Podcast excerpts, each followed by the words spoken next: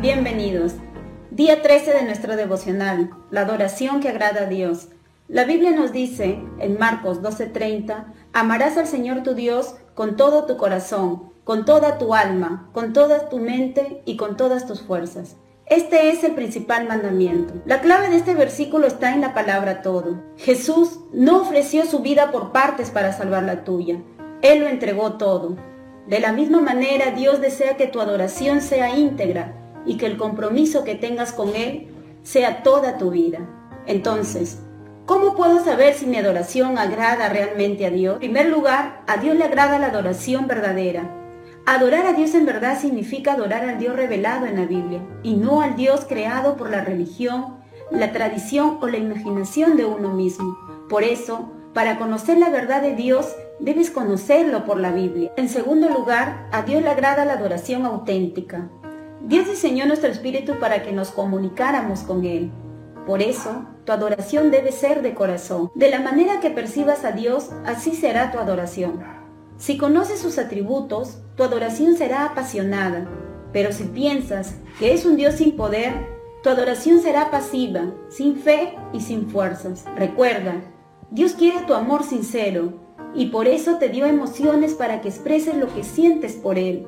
Por tanto, tu adoración debe ser auténtica, genuina y no fingida, porque Dios mira la actitud de tu corazón más que tus palabras. Y la verdadera adoración surge cuando respondes a Dios y no a una melodía. En tercer lugar, a Dios le agrada la adoración reflexiva. Cuando adoras a Dios, tu mente debe estar puesta en lo que estás haciendo.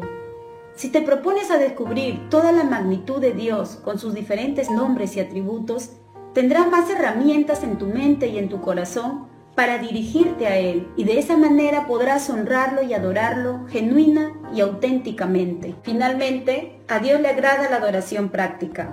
Dios quiere que le adores con todo tu cuerpo, porque tu cuerpo es la expresión externa de tu interior. Dios pide tu cuerpo en sacrificio vivo, lo cual requiere de constancia y que no siempre será fácil, pero tampoco es imposible. Si evades los caminos fáciles como son la fornicación, el adulterio, la mentira, los vicios, entre otros, con las fuerzas que te entrega tu Creador, entonces estarás adorándolo con sinceridad y de forma práctica. Siempre lo que dice Marcos 12:30, amarás al Señor tu Dios con todo tu corazón, con toda tu alma, con toda tu mente y con todas tus fuerzas.